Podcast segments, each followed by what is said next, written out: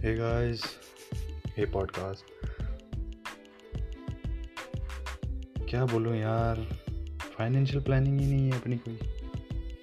Financial planning आज के समय में सबसे ज़रूरी है। क्योंकि वक्त बदल गया, जज्बात बदल गए, कभी पता नहीं लगता है।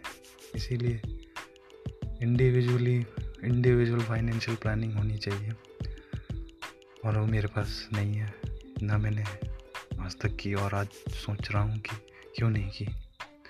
But I am looking forward to plan financial planning about my financials and करनी चाहिए यार। लोग बात भी नहीं करते इस बारे में। बात करनी चाहिए।